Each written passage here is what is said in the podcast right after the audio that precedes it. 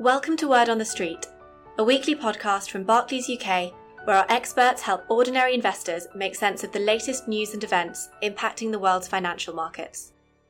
This week, we discuss the effect COVID 19 or coronavirus could have on the economy and what impact this outbreak and the recent trade tensions have had on our manufacturing supply chains, and whether this points towards the end of globalisation as we know it, with Nikki Eggers, Head of Investments, and Will Hobbs, Chief Investment Officer. Hello, thank you for joining us on Word on the Street. I'm joined by Will Hobbs, our CIO. Will, the severity level is rising on what's now been named COVID 19.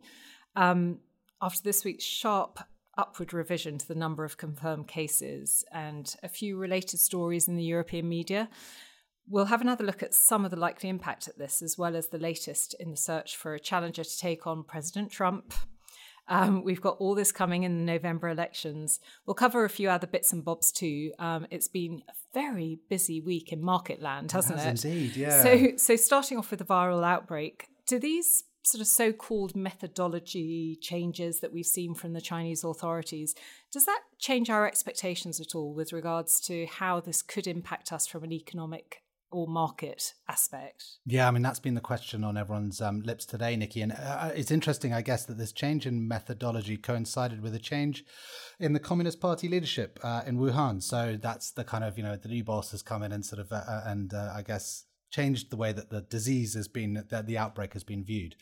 Um, there was anyway growing skepticism about the numbers before this announcement as it goes. Um, some had been making comparisons with the kind of body count numbers that were coming out of the Vietnam War, actually, which we, you know, we now see um, were being driven not by the truth on the ground, but but the need uh, to portray um, a certain kind of narrative domestically. Manage the message. Manage the message, yeah. exactly, and show that you're winning the war. But I guess the first thing to say is that this is another of those areas where confident predictions um, are a sign of ignorance rather than any great insight. Um, the next couple of weeks, we will get a bit more information um, about the kind of evolving um, reproduction rate of the virus inside China, uh, and indeed to what extent this is kind of going to go international. Uh, now, on a latter point, I would still argue, or we would still argue, that the news remains reasonably reassuring so far, um, but we're going to be obviously watching this very carefully. But for now, we remain positioned kind of at, the edges of our kind of multi asset class portfolios and funds, you know, the, the stuff that we run for clients, for slightly brighter economic times ahead. Um, but you know, in the very short time, there, there is an economic hit coming down the pipeline for sure. So, could this finally be the straw that breaks the uh, the the economic cycles back? I mean, I know we constantly ask ourselves this question, don't we? It's the worry, yeah, uh, the big hairy worry. Yeah, it's, it's the one that's on the sort of client minds the most, yeah. isn't it? And and there is certainly a risk here. We can't you know rule it out altogether. You know, as we've pointed out before, you know, if you think if you sort of it's a bit of a simplification of the world economy, but if you imagine that the world economy, the engine room for the global economy, is really the US, um, not China, um, and within this, the US consumer can really thought to be the kind of single largest slice of final demand for global PLC. So one way to look at all this would be to, um, you know, would be to try and establish how and where this might impact um, the US and whether it would be enough to to end the expansion, so you say. Now, so you know, you can look at a couple of things. So first of all, you know, you think about Chinese tourism, um, which I think accounts for around 20% of the global pie, you know, global tourism, uh, which is big. Um, and there were 3 million Chinese visitors to the US in 2019, um, spending on average seven thousand pounds, uh, seven pounds, dollars per visit. Wow. Yeah, I know. Um, and that could certainly take a bite out of you know H one half one, uh, you know the first half output growth um, for the US and indeed for the developed world. Yeah. The other thing to think about is the supply chain effects um, and what this might do for kind of business confidence and those kind of things. Uh, and these are simply very difficult to model. Um, but if you want to take the glass half empty approach, which is probably you know a little bit wise on this front, you would point out that manufacturing confidence is already in the doldrums after the kind of trade tensions of the last few years. Now, furthermore, um, uh, and really unhelpfully uh, from the US side. You can also throw in the grounding of the um, Boeing 737 MAX after mm-hmm. those two horrible um, accidents uh, in the last couple of years. Now, it may seem a little bizarre to worry about the grounding of one aircraft line in the context of a kind of $22 trillion um, economy, but our esteemed, as our esteemed uh, colleagues in the investment bank um, actually uh, pointed out, observed on their uh, podcast, a really interesting one I, would really recommend listening to. The 737 is surprisingly important. So each plane accounts for around $80 million of US domestic value added. Um, so if you go from producing one, uh, you know, producing 40 odd uh, planes a month to zero uh, until it is recertified, um, it can have a sizable impact, you know, around about, you know, about half a percent of um, quarterly GDP. So yes, I mean, uh, putting it all together, yes, um, the risks are um, uh, you know, certainly rising. Um, however, I think the more important point really to keep hold of is the US consumer. And on the plus side, the US and the developed world consumer consumers still remain in reasonably robust health. So in the US, wages, as we pointed out in last week's podcast, actually, you know, wages are rising across all income um, uh, uh, uh, sort of segments. Um, You've got, uh, you know, the misery indices, so unemployment plus inflation are extremely low, record lows across most of the developed world. So still, that kind of health of the consumer is still enough to keep us um, believing that it's more likely than not that this economic cycle continues. Um, but certainly, the Wuhan outbreak is very, very important to keep an eye on, and how that ripples down the kind of confidence chain. And just you know a lot of our listeners will be thinking a little bit closer to home perhaps so for for the UK and European economies clearly there must be a risk that that we get some kind of knock-on impact to our supply chain. Um, so thinking like Hubei is very important in car production, I gather. Um, do we have a sense of how large, or, or perhaps some of those other sectors, as well as car production, that might be impacted by this? Yeah, like you say, uh, so car um, uh, it's very important in cars and parts of the tech uh, supply chain. Um, and there are already some parts already been quite severely affected. The problem really is here, um, Nikki, is that we're only guessing at the direct impact to China at the moment, and so you know extrapolating from that is very difficult. We haven't really had any kind of um, of what we would sort of somewhat tragically called kind of mainstream economic um, indicators yet. Um, so people are really kind of reading the runes from stuff like daily coal burn at various uh, various plants, um, you know, hotel room occupancy, freight loads, and that kind of thing. Now the signs from these kind of more high frequency indicators they are a bit less reliable. They do give too small a picture in some senses, so you don't want to put up put too much on them. But the signs from these are that China is experiencing or has experienced so far a sharp slowdown um, in activity. Um, and um, and these are going to ripple up you know various industry supply chains as we speak. Now like i say though our expectation is this is a short sharp hip and actually that's kind of more or less um, so far and again tentatively confirmed by a bit of a stabilization um, in those high frequency indicators that we've seen so far. Um, we are already seeing some chinese chinese factories coming back online but we're all we're going to have to watch this very carefully. I think that's the point. Um, it really goes to illustrate just how interconnected um, the modern world is um, in sort of business land. Yeah, and and so that that's kind of what I was thinking that you know as you've talked about companies have really changed the way that they manufacture you know producing goods. It wasn't that long ago that you had ford for example had one giant manufacturing plant um, doing every component of, of manufacture and assembly. So you know you'd literally you could see steel going in one end a car popping out the other end. Um, so so now that you're getting parts, for example, manufactured all over the world, coming together at that that just in time final assembly um, piece. You mentioned Boeing earlier. I, I found that I, would not heard those stats. I mean, that it's really amazing, is yeah, incredible. I was surprised by that too. Yeah, yeah, it's, it's um, weird with an economy that big, but yeah, so. yeah. Who, who'd have who'd have thunk it? Who'd have thunk um, it? But but you know, you mentioned that another example of of um, you know where where you have that impact. So supply chains are really complex in many industries. So you know when we think about things like the the viral outbreak, and even thinking back to the trade trade tensions that we've that we had over last year, it sort of makes us sort of stop to think about the fragility of of our of our um, you know our whole sort of economy and the globalization piece. So I guess my question is are we seeing an end to some of this complexity? Do you think we'll start to see a bit of a retrenching into more I don't know if this is a word, localization. Yes, something like that. Yes, I think that. Should we try is. and coin it? Yes, that must be the word. If someone hasn't, we'll get it. We'll patent it straight away.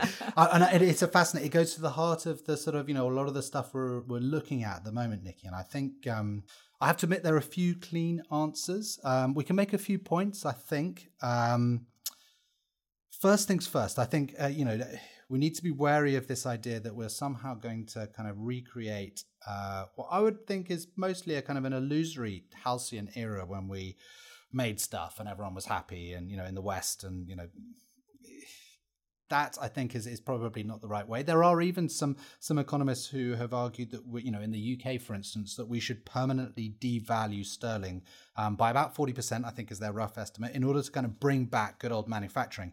Um, and their argument is that all those towns that have suffered you know job losses amidst globalization would be restored to their former glory, etc., etc., etc. Hopefully not before the summer holidays. Hopefully not before the summer holidays. Exactly. Yeah, that would be quite painful. But um, I would put that idea into the kind of quite dangerous nonsense category. I mean, first things first, the problem, in a sense, with low end manufacturing um, at the moment is it doesn't really come with many jobs. Um, it's mostly done by robots now, anyway. So why do you really want it back? Um, the other point, um, I think, really is that the point that I would really hone in on is that the past is almost impossible to recreate, even if you wanted to. Um, you know, eternal kind of white hot competition is the truth of the world, and nostalgia is really your enemy here. You need to kind of chase yourself into the future. So you need, you know, wider education, better education, um, social safety nets to kind of pick up and nurture the kind of people left behind. The focus should be kind of productivity and how to drive it and you know how to solve that problem not to try to create this illusory past. And also kind of devaluing your currency if you think about it. You know you imagine well there's a number of things. So first of all like you imagine someone who has lent the uk money uh, from outside and they've done it on an unhedged basis and you're suddenly turning around to them saying okay what you lent us? You know we're going to give you 50% back.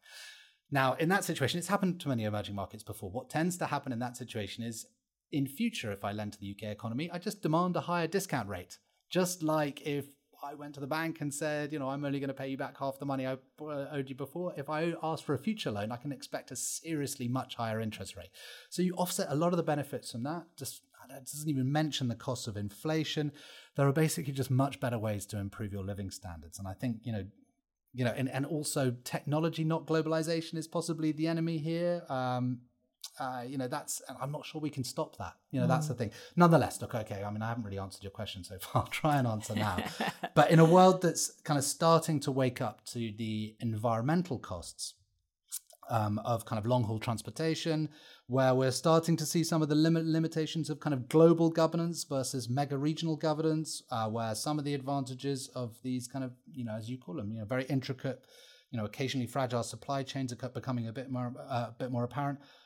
Could we see a world uh, which dices up kind of into more regional blocks versus a global one? The answer is yes, definitely. So those global mega corporations that um, you and Toby, I think, we were talking about the other day in your in your podcast, you sort of sense that that are we likely to see a reversal in that? Yeah, it's a really interesting idea, isn't it? I mean, because you know part of globalization is certainly these companies that have kind of reached to the ends of the earth and kind of commanded the whole world. Um, and if you think about it, one of the things we've talked about a lot on this podcast is, you know, and, and various other people have talked about this well, you know, um, you know, the exponential view, those kind of people, uh, those kind of podcasts uh, and sort of uh, writers, you know, but in smartphones and iPads and the associated apps, you've basically put the means of production into almost everybody's hands. So, you know, you are finding that very small, agile businesses um, you know, almost reminiscent of kind of pre-industrial artisan era, are in some cases like competing with toe to toe with these kind of previously untouchable, um, you know, giants. So it's a really um, and in some sectors, the kind of regulatory posture of the region. This is another really interesting thing that's really happening right now. So the reg- regulatory posture of the region in question, where you're operating, that may have an important um, difference to where you want to move to. So, give you an example of um, you know personal data, all the stuff that we sort of you know put onto the internet. Now, in China, uh, the authorities are telling you that your data is my data, belongs to the state. In Europe, they've gone the opposite way. They've said your data is your data. You know, GDPR and all that kind of stuff is saying very much pushing it back into your camp. In the US, they're sort of going some way in the middle. Now, what does that mean for kind of you know fintech companies and all those kind of guys trying to operate in all three blocks? Do is it suddenly more convenient with all the other nuances put alongside it to just operate and make money out of that mega regional block uh, and leave others to other areas? So, you know, it's going to be very interesting to find out. But certainly, um, you know, many of the large established megacorps, you know, as you called them, you know, they're kind of elephants having to learn how to dance again. Um, and because of this kind of nimbler um, competition they're increasingly up against. So it's going to be really interesting to watch over the next decade in particular, I thought. And and actually, my train of thought has moved a bit to politics because you know a couple of the things that you've said, somewhat reminiscent of um, you know take back control, going backwards. Um, we know we know President Trump is is very much looking to shore up um, the the sort of manufacturing base and and voters there. Also, obviously, we saw um, Bernie Sanders, the Vermont senator. Uh, he just narrowly won the New Hampshire primary this week. Um, so, so what can we read from this? What what do you think? Are we getting any kind of uh, insight into what the what the November presidential election might look like? Who who President Trump might be up against? Not really no. It's, no, not really. but it's going to be fun watching. it's it? going to be fun watching, and that's the thing from our view. I think it is. Um, so Iowa and New Hampshire. The thing that people tend to say is they're not particularly representative of the wider population, um, and there's no real evidence um, yet um, that Bernie Sanders is more than a kind of a factional candidate. I.e., you know, there's no sense yet that he's appealing across the entire base. Um, that may change. The same goes probably for um, Judge just yet. You know, as we pointed out, like he's so far, his support is concentrated in um, kind of college educated whites. Uh, and the performance of Amy Klobuchar is interesting because it really illustrates that centrists um, on the left hand side of the scale um, in the US and the Democrat camp still haven't worked out who their champion is. Um, you know, Biden, for his part, is has got some work to do. Um, but yeah, I think the more representative states start to come up uh, in the next few rounds. So we'll, we'll learn more as it goes along. But like you say, it's going to be interesting to watch. So it sounds like there's nothing much for us as investors to to make of this just yet. Um, as as I know you said many times in the past, it's a long way from the campaign trail to to policy and certainty. So uh, we can't we can't read too much into it. Okay, so, anything else at the moment catching your eye? Anything? Um, we've had the long anticipated HS2 announcement.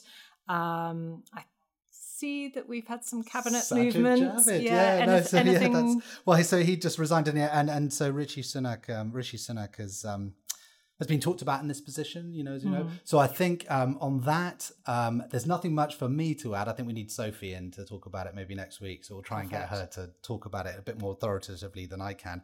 I did, however, this week catch two um, absolutely vital um, kind of economic papers um, from the 1990s. And again, uh, this oh. is as far as that. So they are, so they're basically providing cover for us to watch more TV. Um, it's really interesting. so there's two. So and I obviously this is a personal pet passion of mine. But one, Susan Strange, uh, from her 92 1992 vantage point, makes the argument um, that basically satellite TV has been key to creating um, political pressure for improved living standards. Um, mm-hmm. So basically, by showing people living in poor countries how well those in rich companies are li- uh, countries are living, um, I think that's quite questionable, to be honest. That assumption, but um, interestingly, this effect can also be seen in rich countries and does not necessarily have much to do with uh, well uh, how well real people are living any, anywhere are living. So what we mostly see on TV, as you know, is a largely kind of imaginary world. Love Island. Love Island. Okay. So, well, actually, the UK is actually a bit of an exception here because you know what you tend to find is most soap opera uh, characters, really anywhere but in the UK, um, lead lives of kind of bizarre extravagance. Not so on kind of EastEnders and all the rest of it, but everywhere else it does. You know. Now there was a lady who wrote a really interesting paper in '98, and she showed that Americans who watch a lot of television spend a lot more and save less than Americans who watch less, even controlling um, for things such as income and education. So yeah, I, my recommendation to everybody listening to this uh, podcast is watch Cheer. Okay. Watch Cheer. Monica, or, or, or Monica. stick stick to the UK slightly miserable, slightly um, miserable. TV yeah, but you'll, you'll, to... you'll, spend more, I tell you, if you watch Cheer. Very good. All right, thanks so much, Will. Um, thanks as always to our listeners. Um, quick plea from both Will and I, um, well, especially from me, because Will does this more often. So please do give feedback. It it really does help us to take on board um, how we should improve, what you'd like to hear more of, less of, who you'd like to hear more of, less of. Um, Will is he's got very thick skin, so don't worry, you won't upset him too much. Um, but but thank you very much for joining us. All investments can fall as well as rise in value, and their past performance is not a reliable indicator of future performance. This podcast is not a personal investment recommendation.